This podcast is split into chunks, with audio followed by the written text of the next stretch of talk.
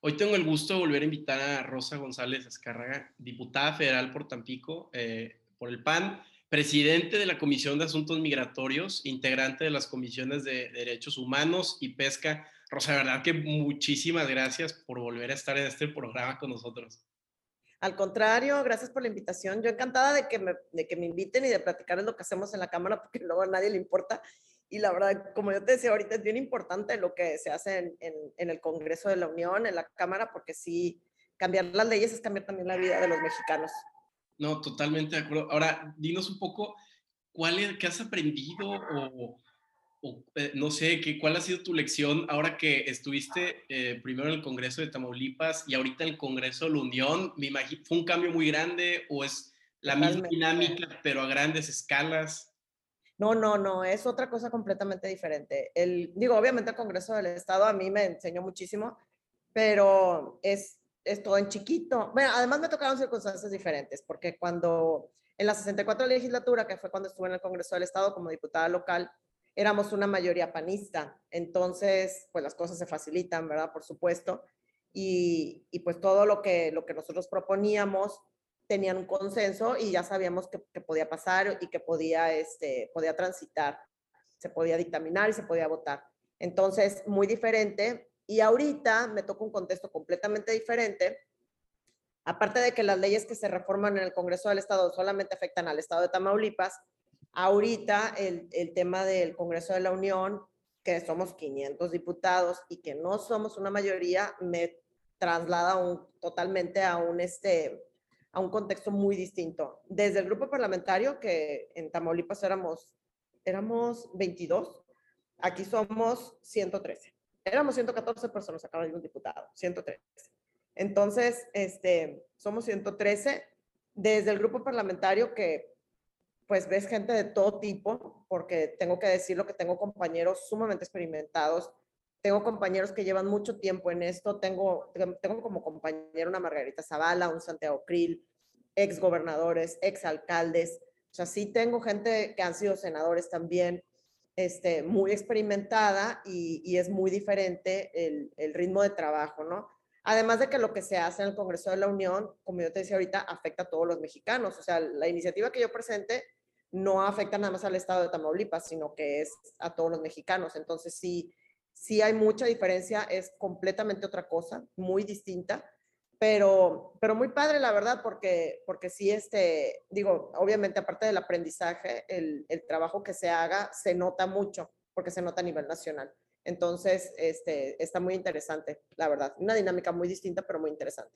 No, y me da muchísima tranquilidad que estés ahí, porque al final del día, oye, tú, tú no eres una política de profesión, o sea, desde el principio, este, tú literalmente lo veo como una ciudadana política que representa los intereses de Tampico de la manera más directa que yo puedo tener, ¿no? Entonces, me da mucha tranquilidad y darle como, oye, puede estar con Margarita Zavala negociando, pero al final del día tú tienes otro punto de vista óptica más ciudadano que tal vez ella tuvo, pero ya no, porque ha estado años en política. Entonces, eso nos da una tranquilidad muy grande.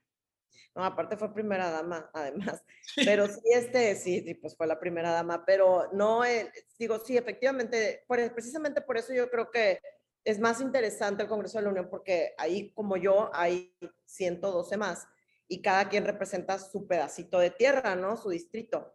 Y así como en Tamaulipas somos cinco diputados que representamos a Tamaulipas del PAN, porque ahorita somos, sí somos cinco, somos, son tres tres que ganamos por mayoría relativa y dos que llegaron por la pluri. Este, hay de Guanajuato 20 y de, de Nuevo León hay como 7 y, o sea, sí está bien interesante el tema de que pues cada quien ve por lo suyo, pero además de que cada quien vemos por nuestro distrito, que es parte de nuestra chamba, ¿verdad? Yo preocuparme por lo que sucede en mi distrito, este, también tenemos una agenda nacional y, lo interesante de esto es que en esta agenda nacional todos los estados coincidimos en muchas cosas, en otras no, pero en muchas sí. Entonces, este, ¿qué es lo que yo te platicaba ahorita? Ahorita, por ejemplo, todos en campaña coincidimos, digo, cuando hicimos la agenda legislativa, cuando estuvimos en campaña, después hicimos una agenda legislativa y todos coincidimos en cuáles eran las necesidades más apremiantes del mexicano, de todo el territorio de México, en todos los estados. Y es la salud, y el tema del, del trabajo. Entonces, eso nos permite ya platicando todos, este, viendo las coincidencias que tenemos como mexicanos, porque ahora sí que no por estado, sino como mexicanos, pues nos permite hacer una agenda legislativa e impulsar iniciativas que nos ayuden a mejorar estas dos situaciones, que es lo que, lo que estábamos platicando ahorita. La verdad, sí, este, sí es muy diferente y sí es muy interesante ver que, que pues, o sea, las necesidades que tiene, por ejemplo, el sur de Tamaulipas son muy distintas. Y mira, no me voy ni a la República, a las necesidades que hay en el centro del estado o en el norte del estado de Tamaulipas, y ni se diga las que hay en Guanajuato y las que hay en, no sé, Mérida y en otros lugares, ¿no? Entonces, digo, en Yucatán y así. Entonces, no, no, este, lo interesante es ver las coincidencias que hay. Cada quien pelea por sus cosas, o sea, por sus distritos, pero además tenemos una agenda nacional y esas son las coincidencias que tenemos todos como mexicanos. Y eso está muy, muy padre, muy interesante. Ahora, Rosa, dame un ejemplo de las necesidades eh, centro, sur, norte, porque yo luego siento que Tamaulipas es uno, pero no, hombre, no, es, enorme. No, no, no, no. Mira, aquí en el sur, por ejemplo, digo, nosotros casi prácticamente Tampico, Madero y Altamira, Tampico se dedica al turismo, Madero parte de turismo, parte de petróleo, Altamira es la zona industrial, ellos son los que tienen los terrenos. Entonces, ya nada más en esta zona sur hay diferentes necesidades, ¿verdad? Pero, por ejemplo, una que tenemos en común es todo lo que es este, la infraestructura hidráulica, que los canales de cielo abierto, siempre nos estamos inundando, llueve y nos inundamos y es un problema, ¿no? Y bueno, y el camalote ni se diga, el abastecer de agua a toda la zona. Si tú te vas al centro, al centro del estado, te vas a encontrar con problemas de agua también, pero para riego, con toda la zona, zona cañera, que tienen otras necesidades completamente diferentes, con ganadería, que es otras necesidades completamente diferentes. Y si te vas al norte del estado, te vas a encontrar con temas de, de migración, te vas a encontrar con temas de, este, de comercio exterior, porque son, Nuevo Laredo es el puente más importante que tenemos en la República Mexicana, el cruce más importante. Este, entonces son otros completamente, otras necesidades completamente diferentes.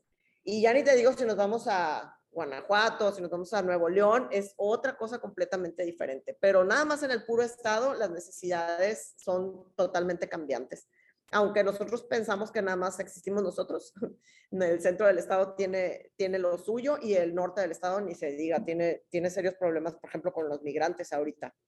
Entonces, en esos casos, ¿con quién has logrado hacer mejor, mejor mancuerna? ¿Con gente de tu partido, más por región o depende mucho también de la, iniciativa, no? No, yo la verdad es que yo tengo la particularidad de hacer amigos de, todos los partidos, ¿verdad? Y, te lo digo así, este, pero digo, obviamente trabajo con la gente del PAN, trabajo con la gente de mi partido en el estado de Tamaulipas, Ahí somos varios. Eh, yo soy, por ejemplo, del sur, pero están Oscar y, y, está Mariela que están en el, en el centro. Y luego está Gerardo y este y que bueno, Veraste está también en el centro, pero Gerardo que es del norte. Entonces, cada uno vemos por nuestras necesidades, en, o sea, en, todo el estado, ¿no? O hablamos de todo el estado, pero nos ponemos de acuerdo entre todos, cada quien conociendo las necesidades de todos. Y, bueno, y en, la agenda nacional, pues estamos todos de acuerdo. Ahí sí este, trabajamos todos los del PAN juntos para hacer esta agenda nacional, que próximamente ya la vamos a tener la reunión, ahora en Aguascalientes va a ser, vamos a tener la reunión para ponernos de acuerdo en las iniciativas que vamos a impulsar para el próximo periodo legislativo como Partido Acción Nacional. Independientemente de lo que yo, Rosa, haga por el sur, o Mariela lo haga por el centro, o Gerardo lo haga por el norte, este, nosotros vamos a, impulsar una agenda donde se presenten iniciativas que mejoren la vida de todos los mexicanos. Entonces, pues la verdad es que no, este, y ahorita estamos muy de acuerdo, tanto PAN, PRI, PRD, de hecho vamos en alianza en las próximas elecciones, estamos en alianza en el Congreso de la Unión, entonces yo creo que este, ahorita estamos trabajando bien como, como oposición los tres partidos y nos, y nos llevamos bien entre, entre todos.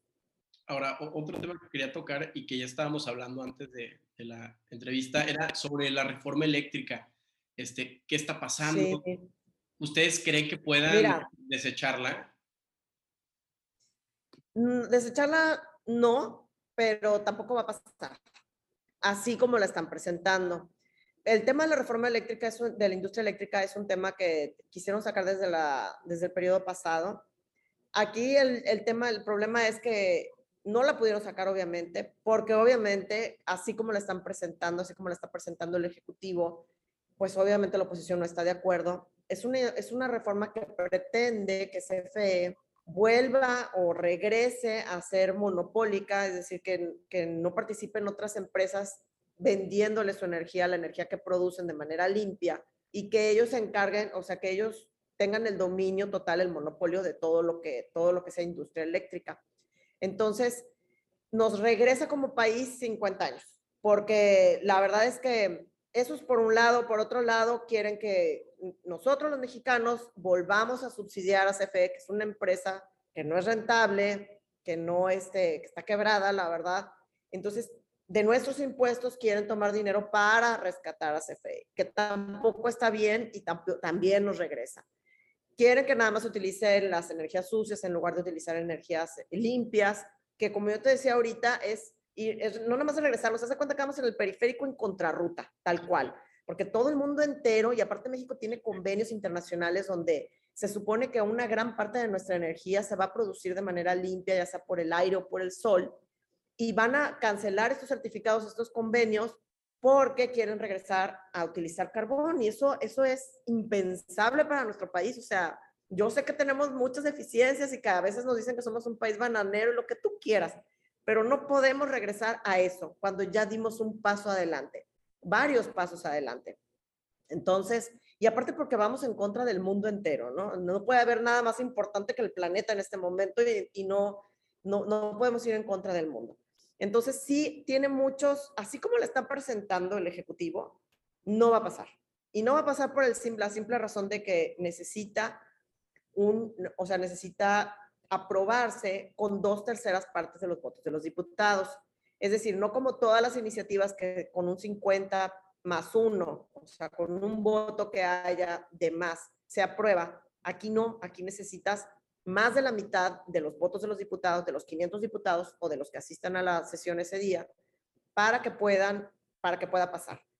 Y no los tiene. Ahí sí para que veas, el Ejecutivo, o bueno, más bien el, el, el partido en el poder, no los tiene, porque tanto PAN como PRI, como PRD, como Movimiento Ciudadano, estamos muy de acuerdo en que no podemos regresar al país de esa manera.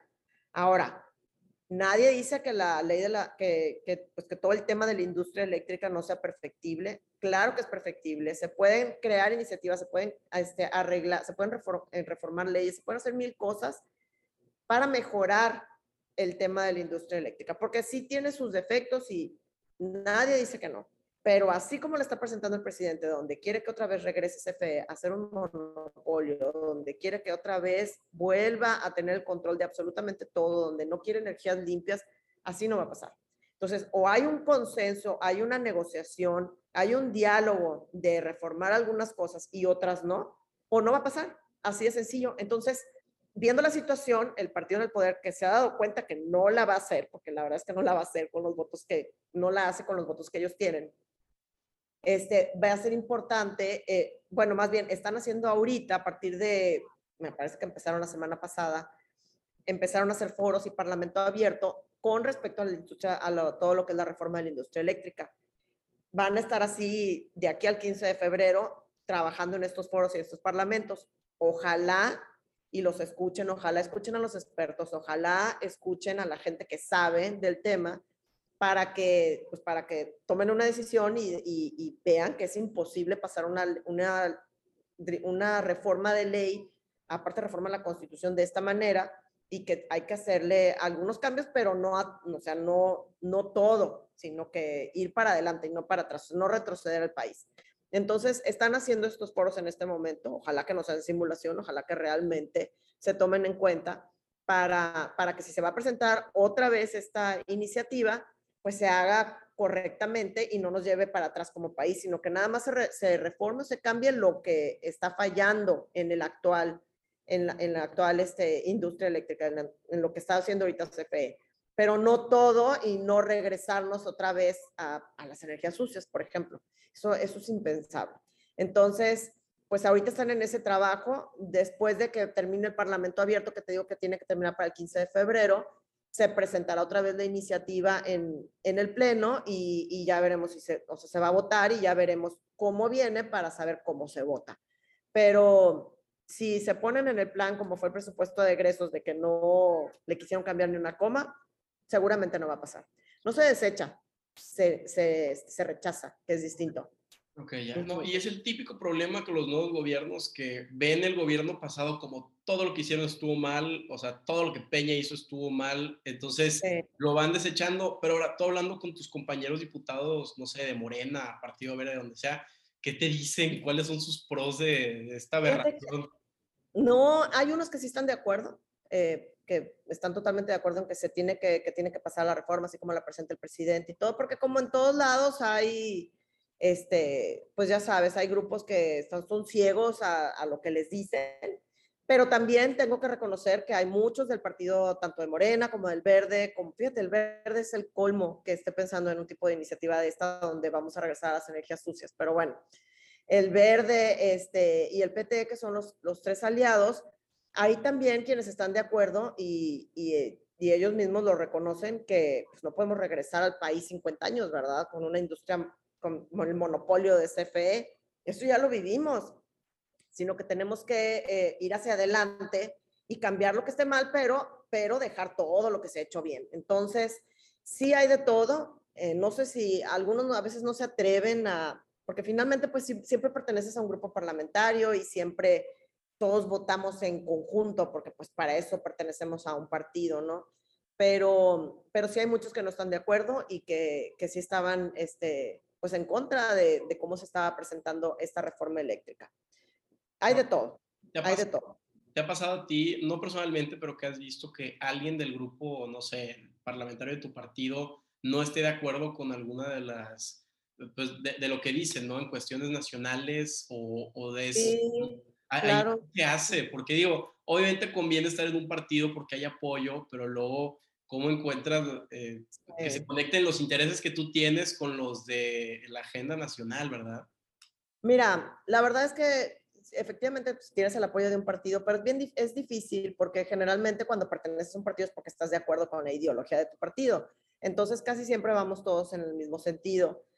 Han sido muy contadas las veces eh, que, pues, que alguien no está de acuerdo, o por supuesto que el partido no te dice, tienes que votar así, así, asado. No, cada quien tiene la libertad de hacerlo. Pero obviamente si tú perteneces a un partido, pues piensas, por ejemplo, te voy a poner un ejemplo, el tema del aborto, ¿no? Que es sumamente polémico, sí. sumamente polémico.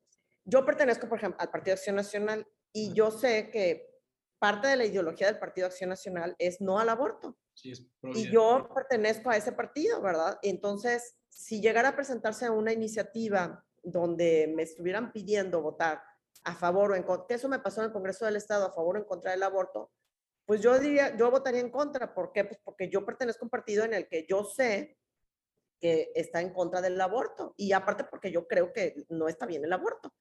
Entonces, eso es, es este, digo, cuando tú perteneces a un partido ya sabes la ideología que tienes en el partido. Si no, pues no pertenezcas y pásate a un partido donde tú, la ideología sea más adecuada a la que tú estás pensando, ¿no?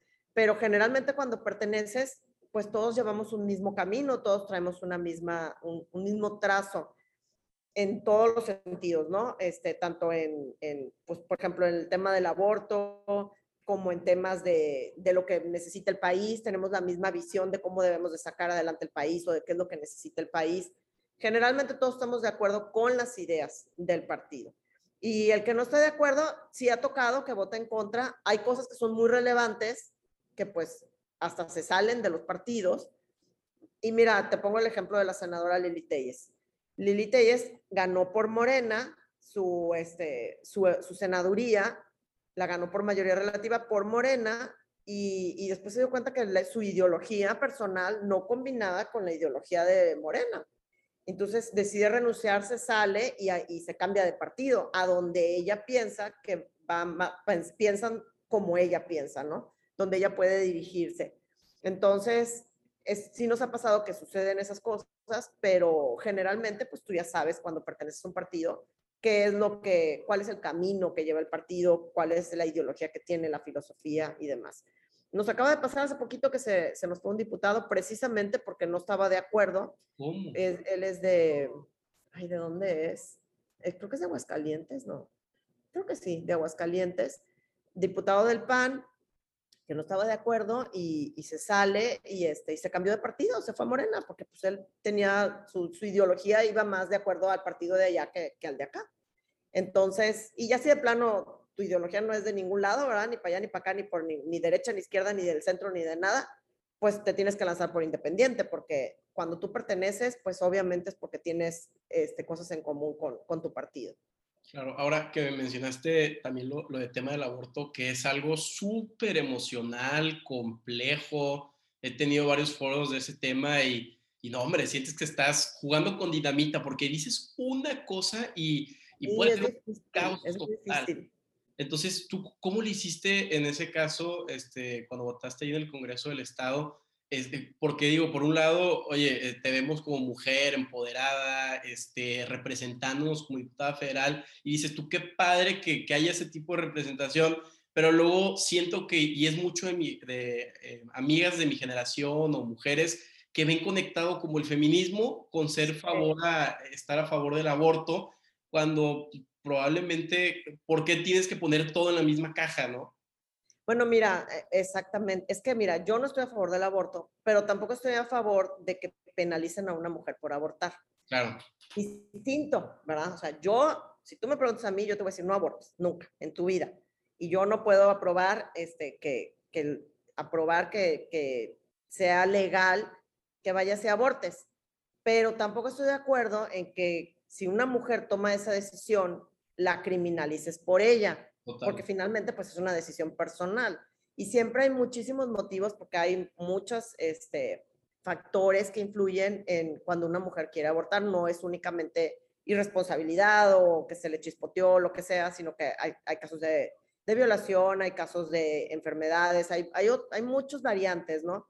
Entonces hay que analizar cada caso. Si, yo, yo en lo personal, si tú me preguntas a mí, ¿estás de acuerdo con el aborto? No, yo no estoy de acuerdo.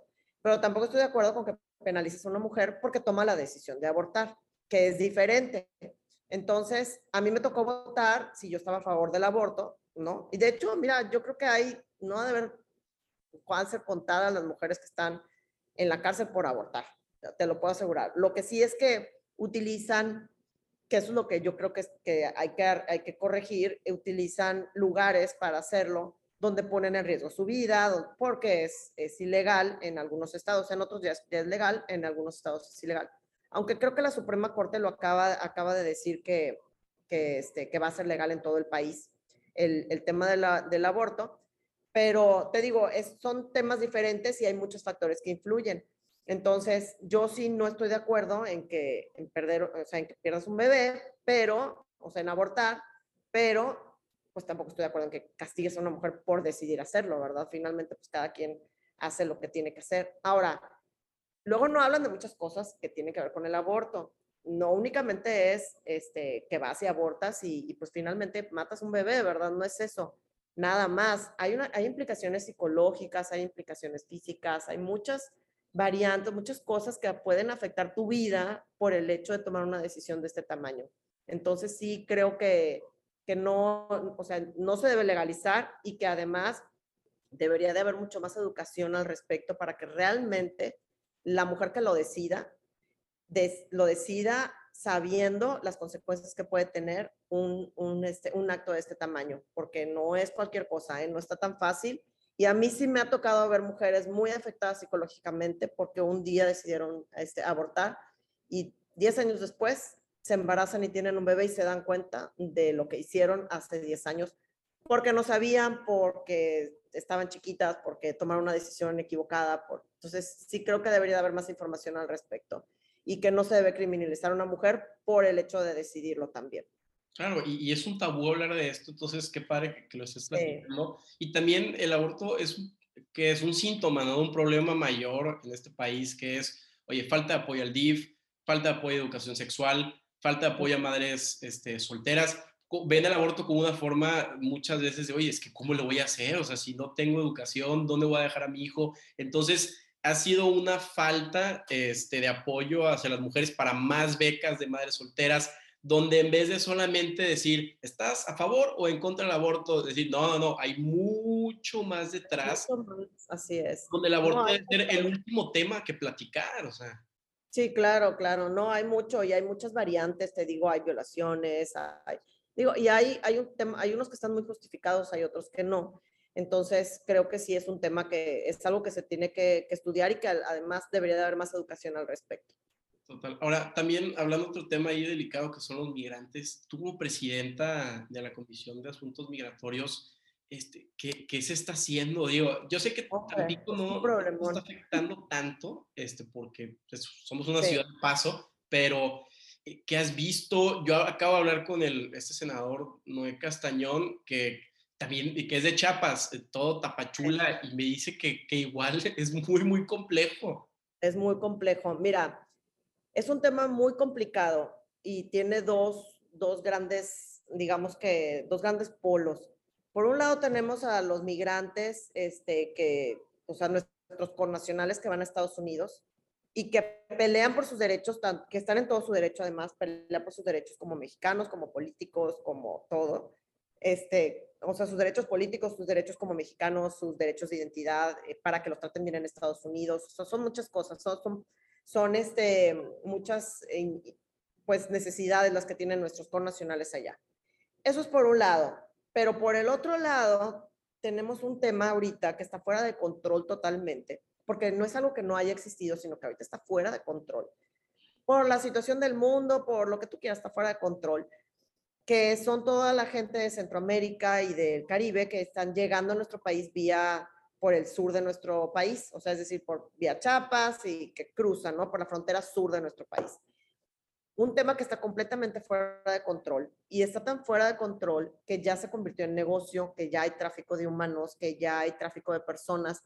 Entonces, sí está complicado.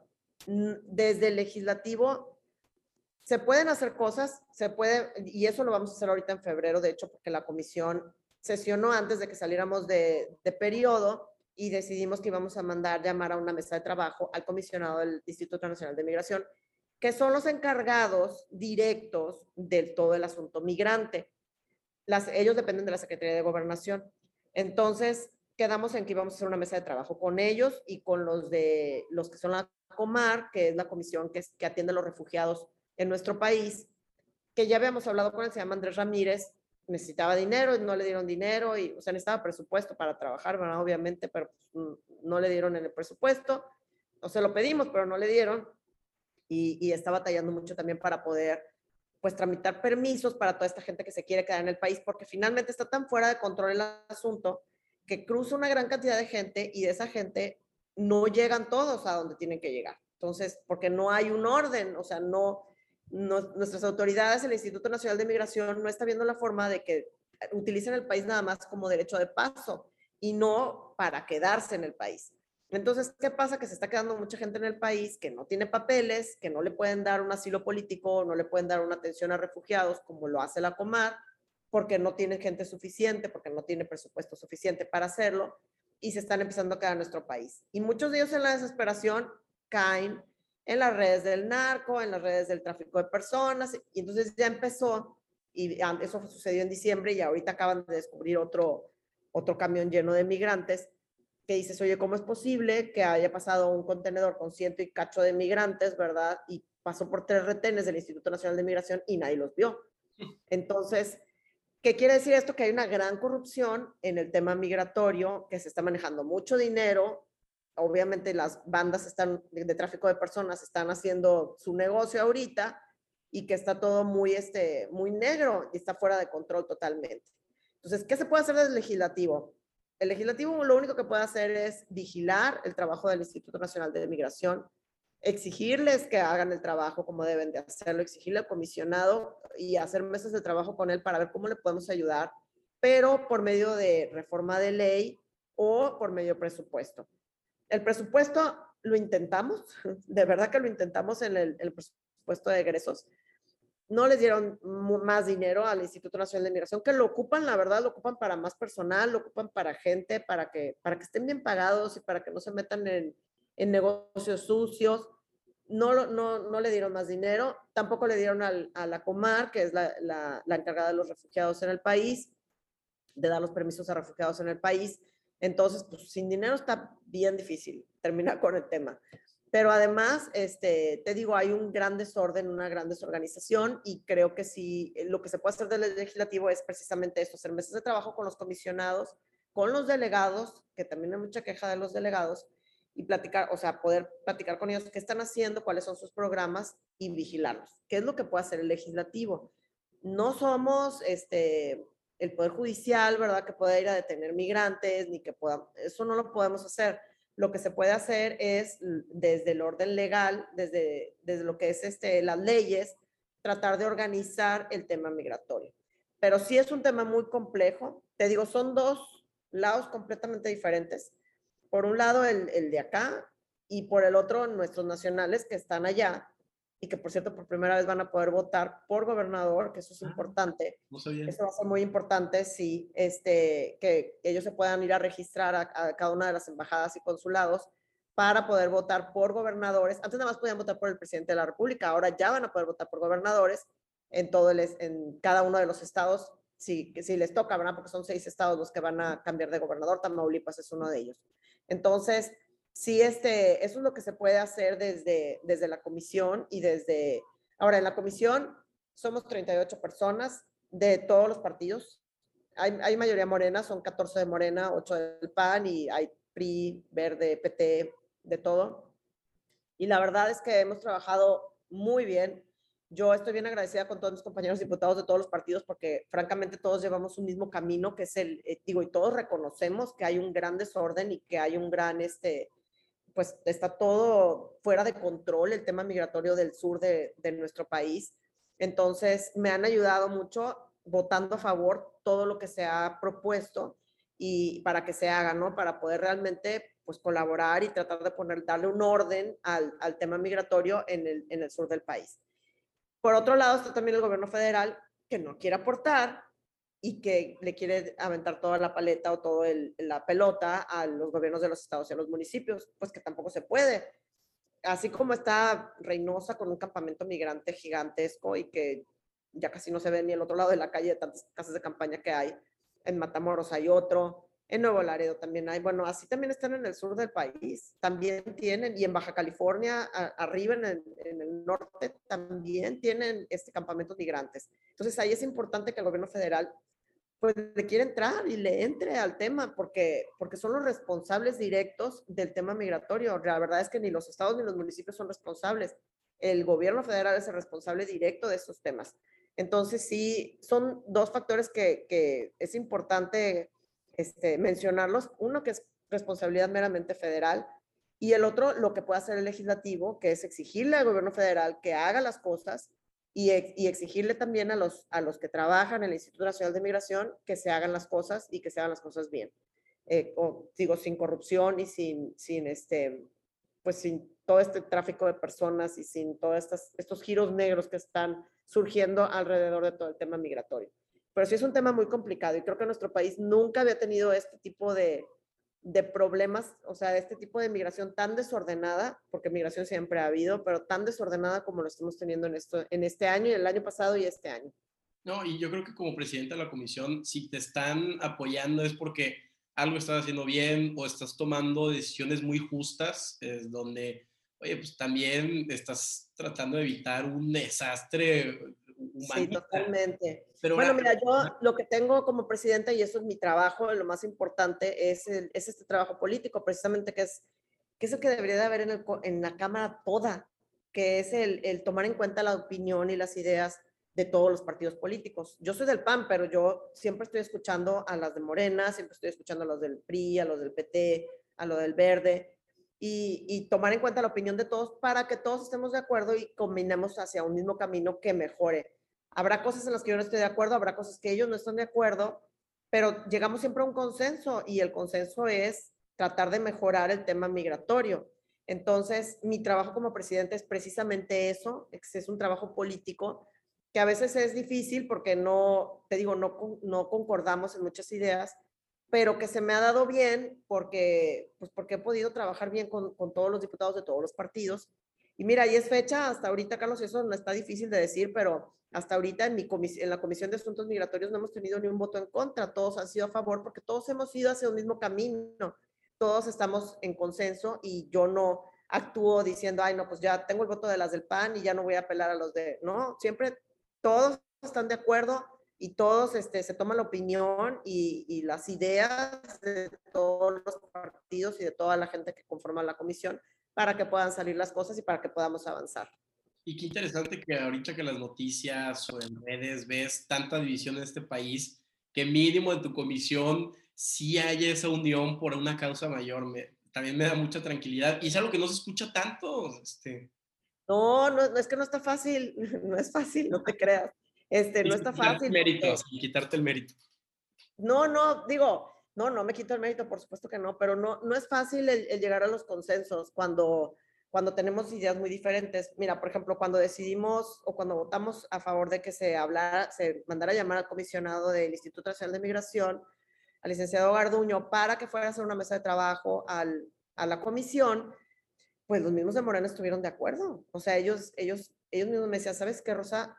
Sí, nada más que no, por ejemplo, ellos me decían, no le digas comparecencia, dile mesa de trabajo y, es diferente, ¿verdad? Y le dije, ok, si así vamos a votar todos a favor, no vamos a hablar de comparecencia, vamos a hablar de, un de una mesa de trabajo. Y así fue, solicitamos una mesa de trabajo y todos votamos a favor. Y es gente de ellos, o sea, es gente que trabaja para Morena, el, el comisionado Garduño. Entonces, ellos estuvieron de acuerdo en que viniera a, pues, a, a, explicarnos y a platicarnos cómo están las cosas y a ver cómo podemos ayudar.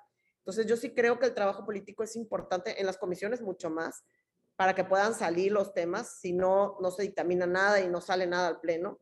Sí es importante el trabajo político y este mismo trabajo político es el que se debería hacer en todo el Congreso, que es lo que ahorita no hay.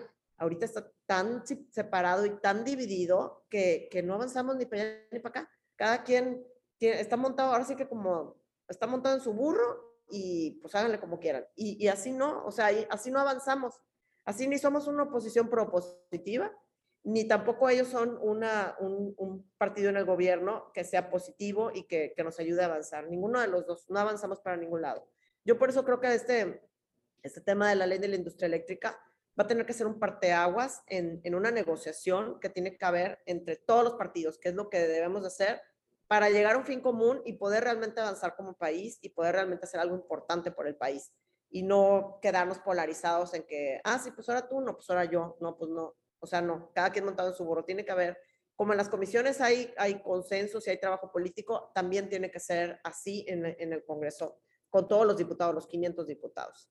Ahora, Rosa, ¿te llega alguien, eh, tú ahorita como presidente de la comisión, algún diputado que te dice, no, no estoy de acuerdo, no me gusta, no me llama la atención lo que estás haciendo? Este, no, fíjate que hasta ahorita no o, no te ha pasado? O, no me ha pasado, me, sí me ha pasado que, digo, porque sí tengo varios ahí que son ricositos, este, sí me ha pasado que, no, que por culpa de los neoliberales y eso, pero pues eso es normal, ¿verdad? O sea, eso siempre, siempre va a ser, te digo, no es fácil porque todos pensamos diferente y, y tenemos, ahora sí que ellos son de izquierda, nosotros de derecha, están los del centro, o sea, todos, todos somos distintos pero, pero te digo, al final hemos logrado ese trabajo político y ese consenso y tomamos en cuenta la opinión de todos, que eso es lo importante. Para eso es la comisión, que nos pongamos de acuerdo los 38 y podamos sacar adelante un tema, ¿no?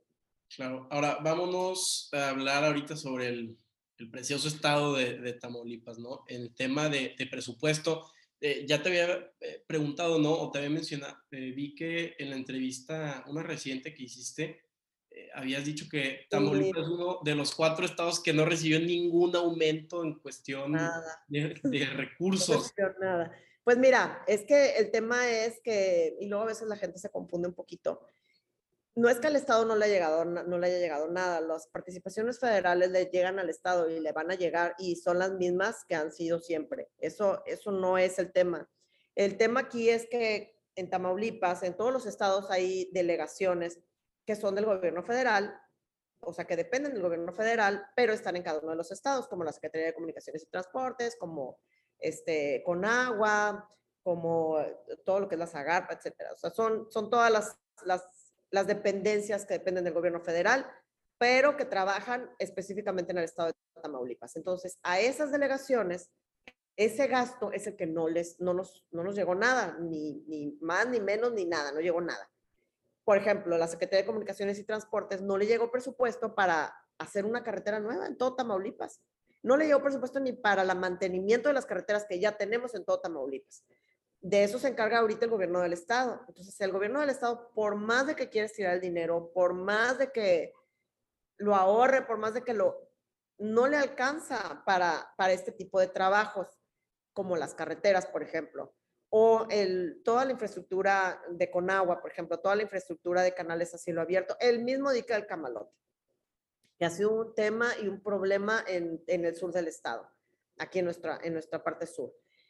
No le llegó dinero a Conagua para atender el tema del Camalote, no le llegó. Entonces, Conagua es una dependencia federal y las aguas de todo nuestro país son las aguas nacionales de todo nuestro país, dependen de Conagua, ni del municipio, ni del estado, dependen de ellos. Entonces, todas estas, obras de los canales de cielo abierto para que no nos inundemos, toda la obra del camalote, todo este tipo de, temas que tienen que ver con el agua y, la, y todo lo que es la obra hidráulica, pues lo tiene que hacer el gobierno federal y a Conagua no le mandaron dinero para que hiciera nada de obra en Tamaulipas. Entonces, pues así está bien difícil porque, como te digo, por más de que el gobierno del estado le quiera estirar o a los municipios, pues no alcanza, o sea, no les alcanza para, para todo, para lo que, para las obras que son de montos grandes y que tendría que, que solventar el gobierno federal con el dinero que cada uno de los estados demanda. Por eso, tanto el pleito del gobernador del estado y de todos nosotros, cuando estuvimos alegando mucho que se le mandaron presupuesto justo a Tamaulipas, Tamaulipas no crees que es un estado flojo, no crees que es un estado que no paga impuestos. Tamaulipas es el, segundo estado que más le aporta dinero a la federación y de cada peso que envía le regresan 14 centavos. No es nada. Hay estados que le mandan un peso y les regresan 7 pesos y no aportan la cantidad de dinero que aportamos nosotros como estado. Porque somos gente trabajadora, porque los tamaulipecos son trabajadores, porque este, somos, una, somos poquita población, pero somos muy chambeadores, entonces aportamos un buen de dinero, que en lugar de que se nos regresara vía obras por medio de estas delegaciones federales y que pudiera mejorar nuestro estado con nuestros mismos impuestos que nosotros estamos pagando al gobierno federal, pues al contrario, nos castigan como si no, como si no aportáramos. Entonces, pues lo único que hacen es detener la productividad del estado porque cuando no hay obra en el estado, cuando no hay, este, pues no hay tampoco trabajo, ni hay bienestar, ni mejoras las carreteras, ni mejoras, pues no viene la inversión, etcétera. De todo este tipo de, de, dinero, de, de, trabajos que hacen las delegaciones federales, pues aportan bienestar a nuestro estado, ¿no? Y, y pues nosotros, por más de que seamos un estado muy productivo, pues no nos regresan lo que nos corresponde. Entonces, sí es injusto, la verdad, y este, en este presupuesto de egresos no nos dio tiempo de, de pelearlo porque nosotros entramos en septiembre y el presupuesto se discutió en noviembre. Y además lo que peleamos, pues haz de cuenta que oídos sordos, ¿verdad? No, como si no nos hubiera escuchado nadie, porque estuvimos cuatro días y cuatro noches discutiendo el presupuesto de egresos y no le cambiaron ni una coma, ni un punto, nada. Entonces, pues como si nada. Pero yo estoy segura de que espero y estoy convencida de que el, próximo año, el próximo presupuesto, vamos a lograr un consenso y eso va a tener que ser, vamos a tener que hacer un trabajo político, todos los diputados de Tamaulipas, de todos los partidos, para poder lograr un mejor presupuesto para el Estado, porque tanto les beneficia a ellos como a nosotros, a, todos nos va a beneficiar. Claro. tú vas Tampico, Monterrey o Tampico, Reynosa y hay partes muy, muy bien este, pavimentadas, pero luego hay carreteras que parece que te la estás jugando por tu vida con trailers doble remolque y, muy, muy estrechas. Pues, ¿Dónde está la, la Secretaría de, de Comunicaciones y Transportes? Comunicaciones y Transportes, así es. Y sin embargo, fíjate que nuestras carreteras tamaulipetas son de lo mejor que hay, ¿eh? No hay robos, tenemos cuatro años con cero robo a camiones, que eso es muy importante. Ah, cero robo a camiones porque por eso, precisamente por eso utilizan las carreteras tamaulipecas, aunque a veces les cuesta más caro a los, a los transportistas y a los, a los que llevan que si carros, que este, mercancía y todo, porque no hay robo en carreteras, porque tenemos estaciones seguras cada 50 kilómetros, tenemos a Los Ángeles Azules, pero todo eso lo paga el Estado, el gobierno del Estado. Entonces sí, sí es importante el tema, por ejemplo, de las carreteras, que, que aparte de que sean seguras, digo, con todo y que no recibimos el apoyo de la Secretaría de Comunicaciones y Transportes, federal, sí el, gobierno del estado se ha preocupado por, por nuestras carreteras, por el bienestar que trae. Entonces sí, este, y, y como ese tema te digo, ojalá con agua tuviera presupuesto para poder ayudarnos con todos los canales de cielo abierto, que hay que arreglar, que hay que arreglar un montón, este, y no nada más aquí en el sur, Reynosa se inunda cada rato, ¿verdad? Matamoros se inunda cada rato, y sí es, es, y es porque les hace falta esta obra hidráulica que con agua debería de hacer y que pues que no, no, este, no, está, no está presupuestando. Entonces sí, sí es importante, este, lo, ojalá que, y va a tener que ser así, pues nos pongamos de acuerdo todos los diputados de todos los partidos en el próximo presupuesto de egresos de Tamaulipas para que realmente le entreguen al Estado lo que le corresponde de acuerdo a los impuestos que pagamos como tamaulipecos. Claro, y con ese problema de lluvias y drenaje hasta ganas, mejor te, te, da de comprarte un Jeep y ya no tener que preocuparte por... Ya sé, siempre hemos tenido el problema, pero este, pues si no, si no se hace obra y no se trabaja, pues peor, ¿verdad? Todavía. Ahora, en, y lo voy a jugar de abogado del diablo, ¿no conviene más que haya un gobernador morenista para que AMLO nos, nos chifla ahí con, con un mayor presupuesto o apoyo? No, yo creo que no. No, fíjate que no, porque mira, hay algo importante en este tema de la asociación gubernamental del, gobernador del estado, que es la continuidad. El estado ha mejorado, digo, y a lo mejor aquí te están escuchando mucha gente de otros lados que no es Tamaulipas, pero los tamaulipecos sabemos lo que ha mejorado el estado, sobre todo en el tema de seguridad. Y el que diga que no se acuerda hace cinco años cómo vivíamos, pues está mal, porque se tienen que acordar que no podíamos ir ni a Altamira seguros, íbamos en caravana a todos lados, si es que ibas, no podías ir a Victoria porque no sabías si regresabas. Aquí el mismo sur de Tamaulipas estaba la inseguridad a todo lo que daba, teníamos toque de queda, secuestros todos los jueves, etcétera, etcétera. Balaceras por todos lados. Entonces, creo yo que la continuidad del trabajo que se ha dado en este momento, o sea, del trabajo que ha hecho el gobierno del estado, sobre todo en materia de seguridad, pero también en materia económica y en materia de, de generación de energía eléctrica, aportamos el 17% de la energía eléctrica de este país con la energía eólica y son más de 17 mil empleos los que dependen de la energía eólica en, el estado.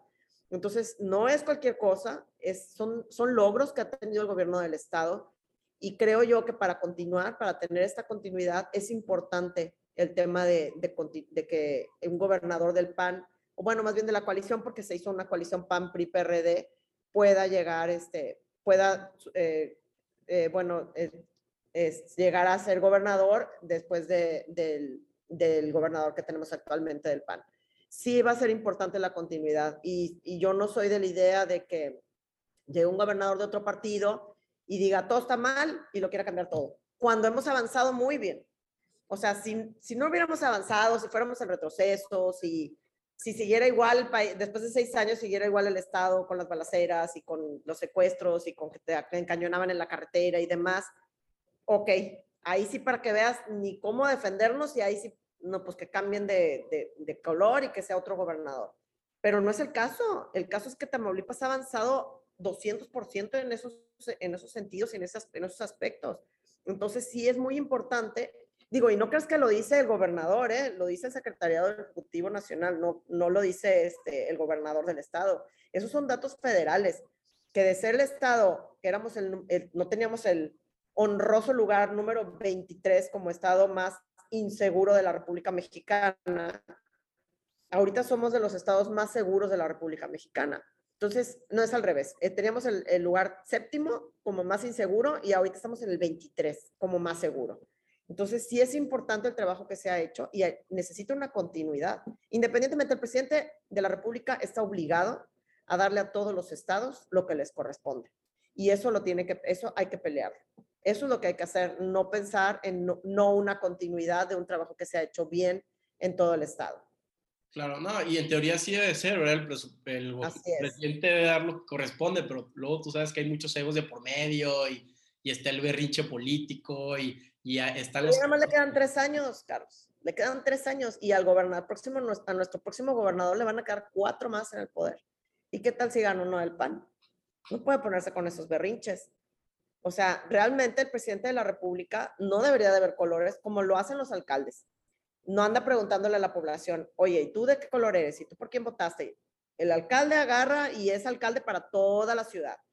igual debería ser presidente de la República. Ese presidente de la República es para todos los gobernadores, todos los alcaldes, todos los mexicanos, sin preguntar si son de un color o de otro, si estoy peleado, sino en realidad él está obligado a, apoyar a todos los estados por igual, por, por eso es el presidente de la República, porque en Tamaulipas habrá gente que no votó por él, pero habrá mucha gente que sí, y tampoco los está apoyando.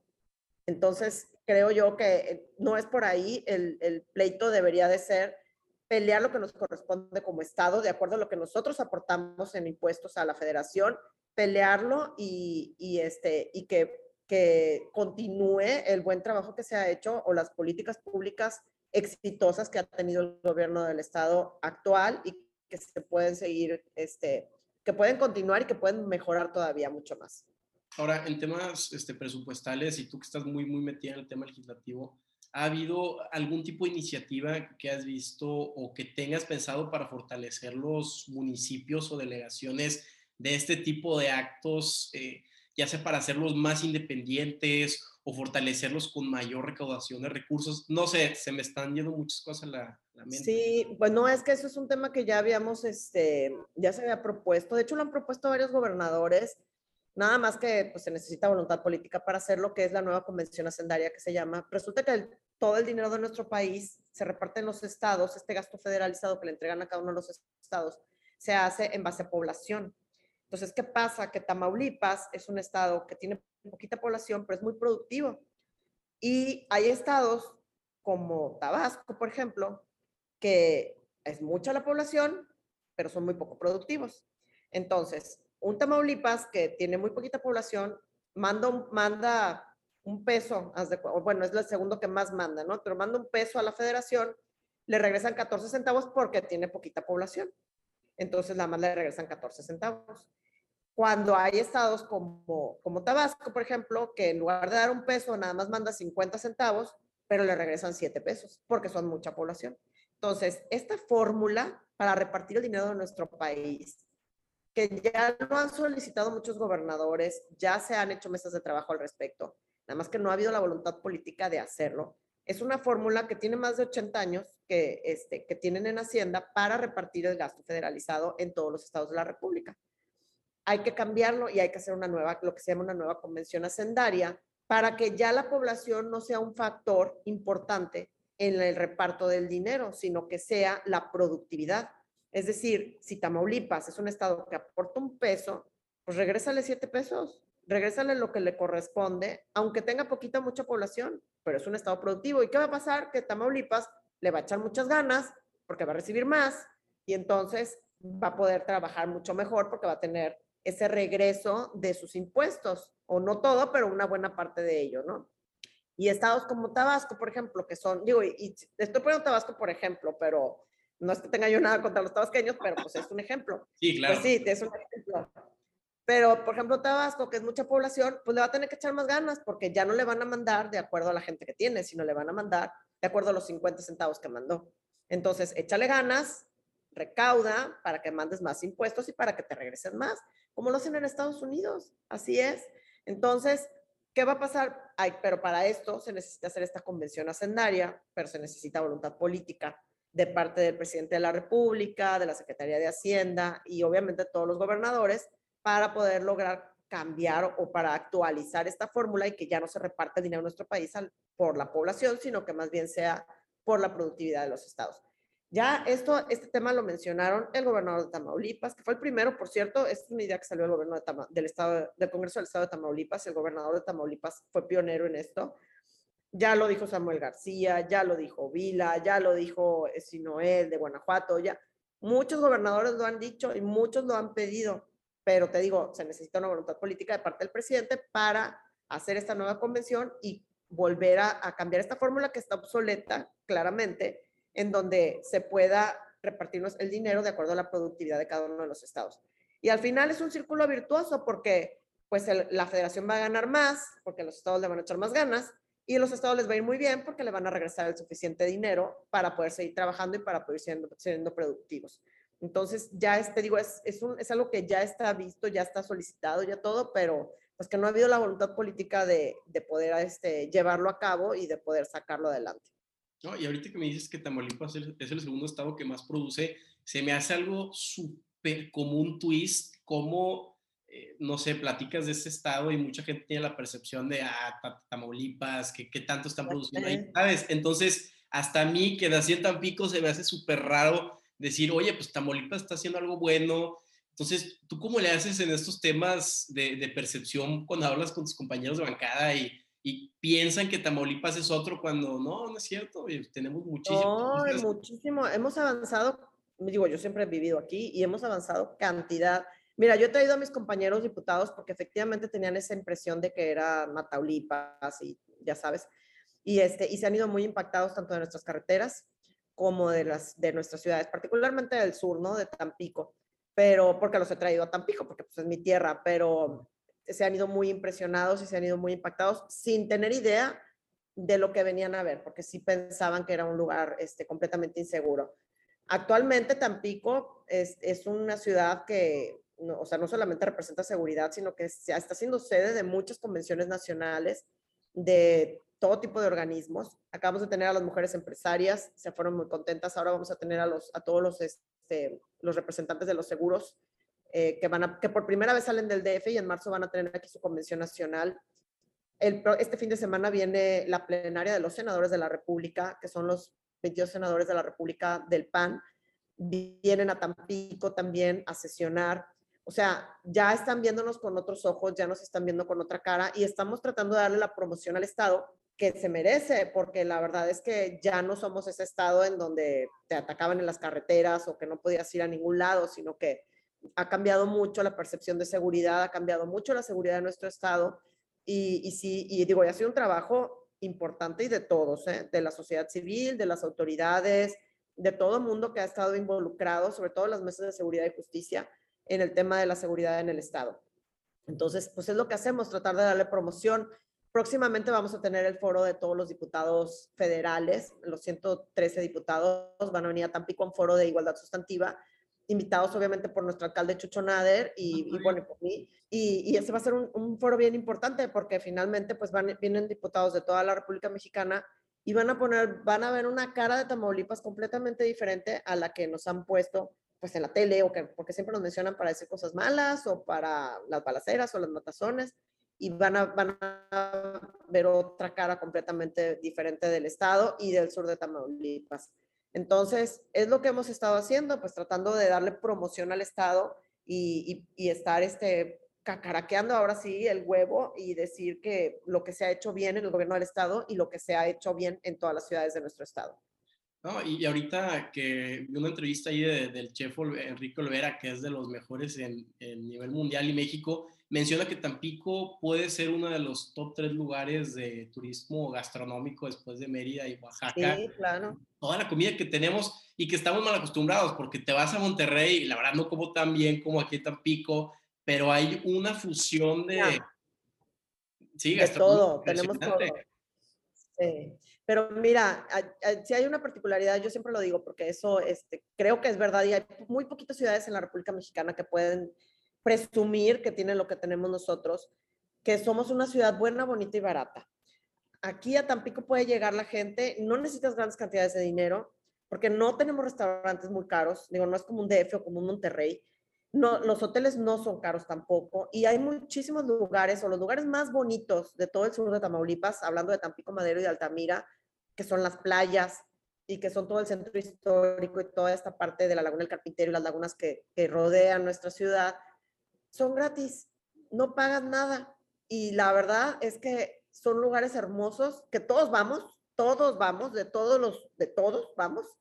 Y entonces los turistas se llevan una muy buena impresión porque se van, ni se van súper gastados, pueden ir a todos lados porque son lugares baratos, o sea, o, gratis, como la Laguna del Carpintero, como el Fray de Olmos, como el Canal de la Cortadura, que pagas 20 pesos por el paseo todo del, de la lanchita, o como el Museo Barco del Niño, que también está súper barato, este, y, o vas a la playa, que es gratis, o vas a Altamira, a, a, la playa también, que también es gratis, y son lugares hermosos que pues, no gastas, la verdad. Entonces, muy pocos, yo creo que muy pocos destinos en toda la República Mexicana tienen el, pueden presumir que son buenos, bonitos y baratos como, como lo es el sur de Tamaulipas. ¿eh?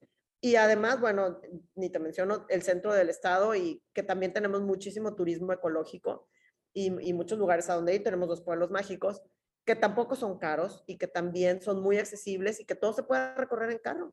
O sea, realmente el Estado tiene mucho que ofrecer, nada más que habíamos tenido muy mala fama durante mucho tiempo, pero ya desde hace tiempo que se ha estado manejando a un Tamaulipas como la sorpresa de México, se ha estado tratando de cambiar esta imagen de nuestro estado y, y bueno, y sobre todo la imagen de nuestro, del sur del estado, particularmente de Tampico.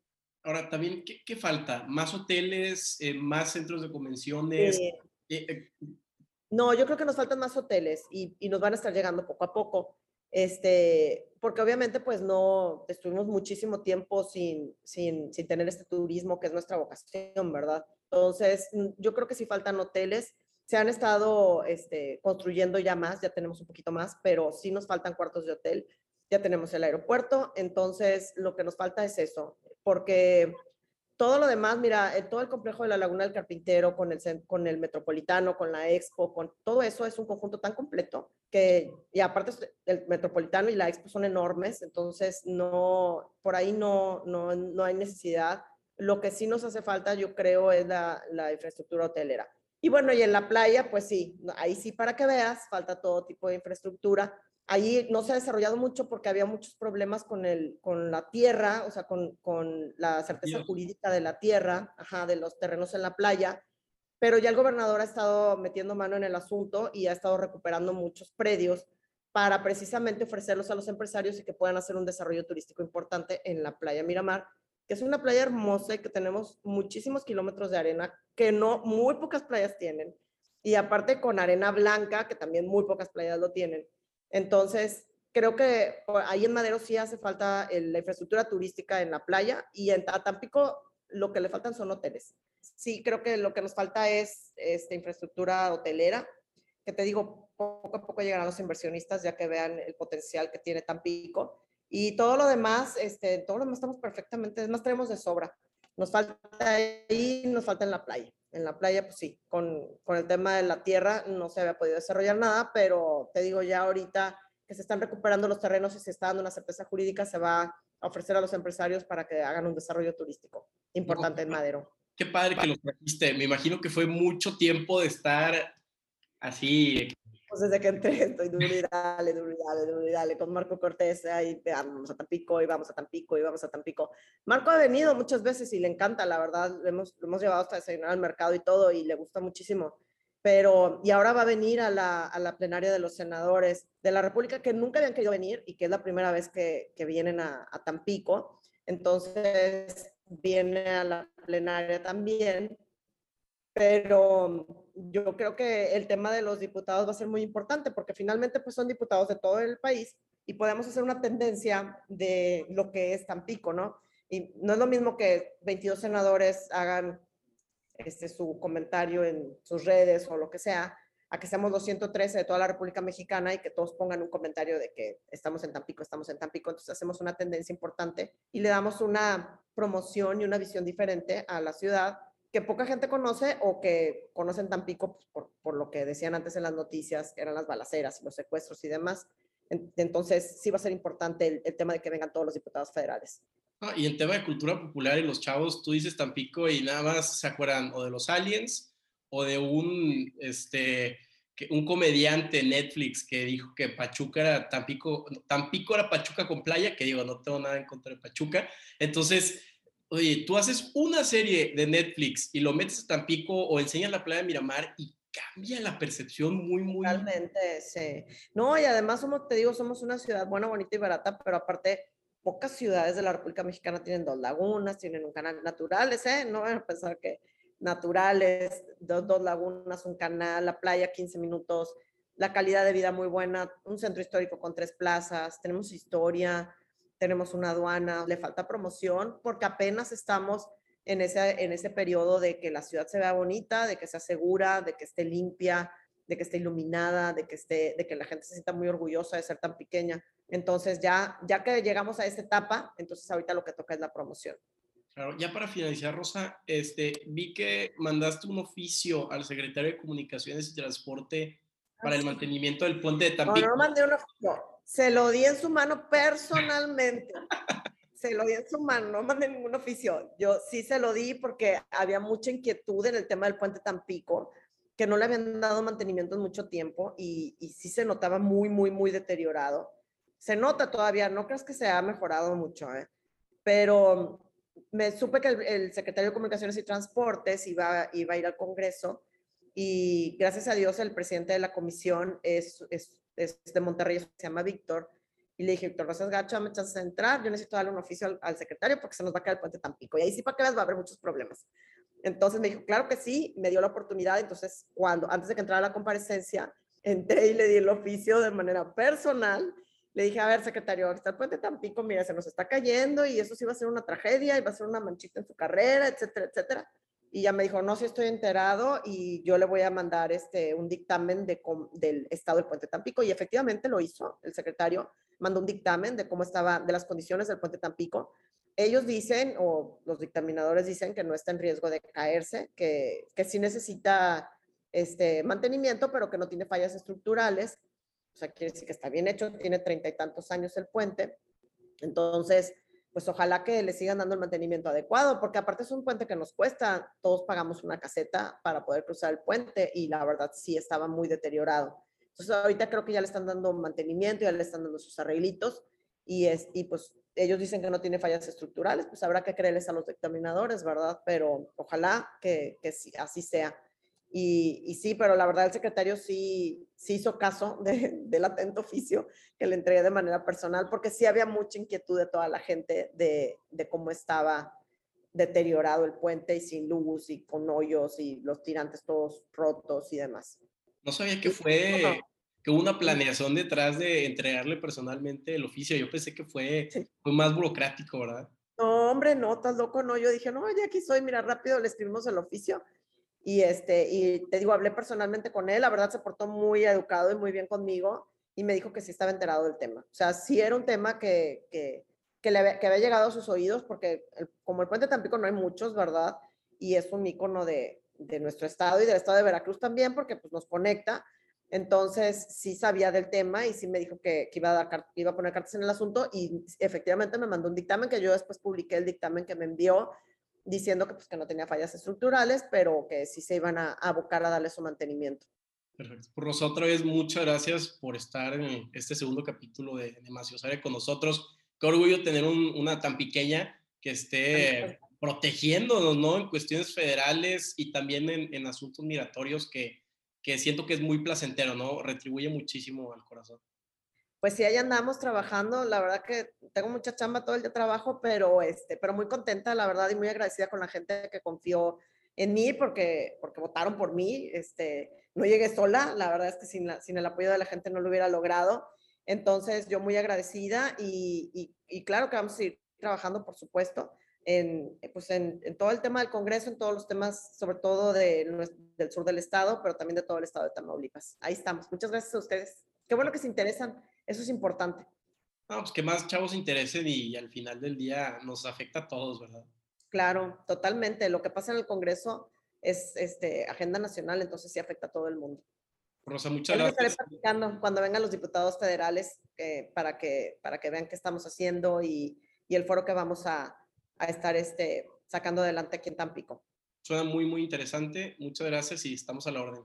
Gracias, igualmente. Hasta luego, Carlos. Bye.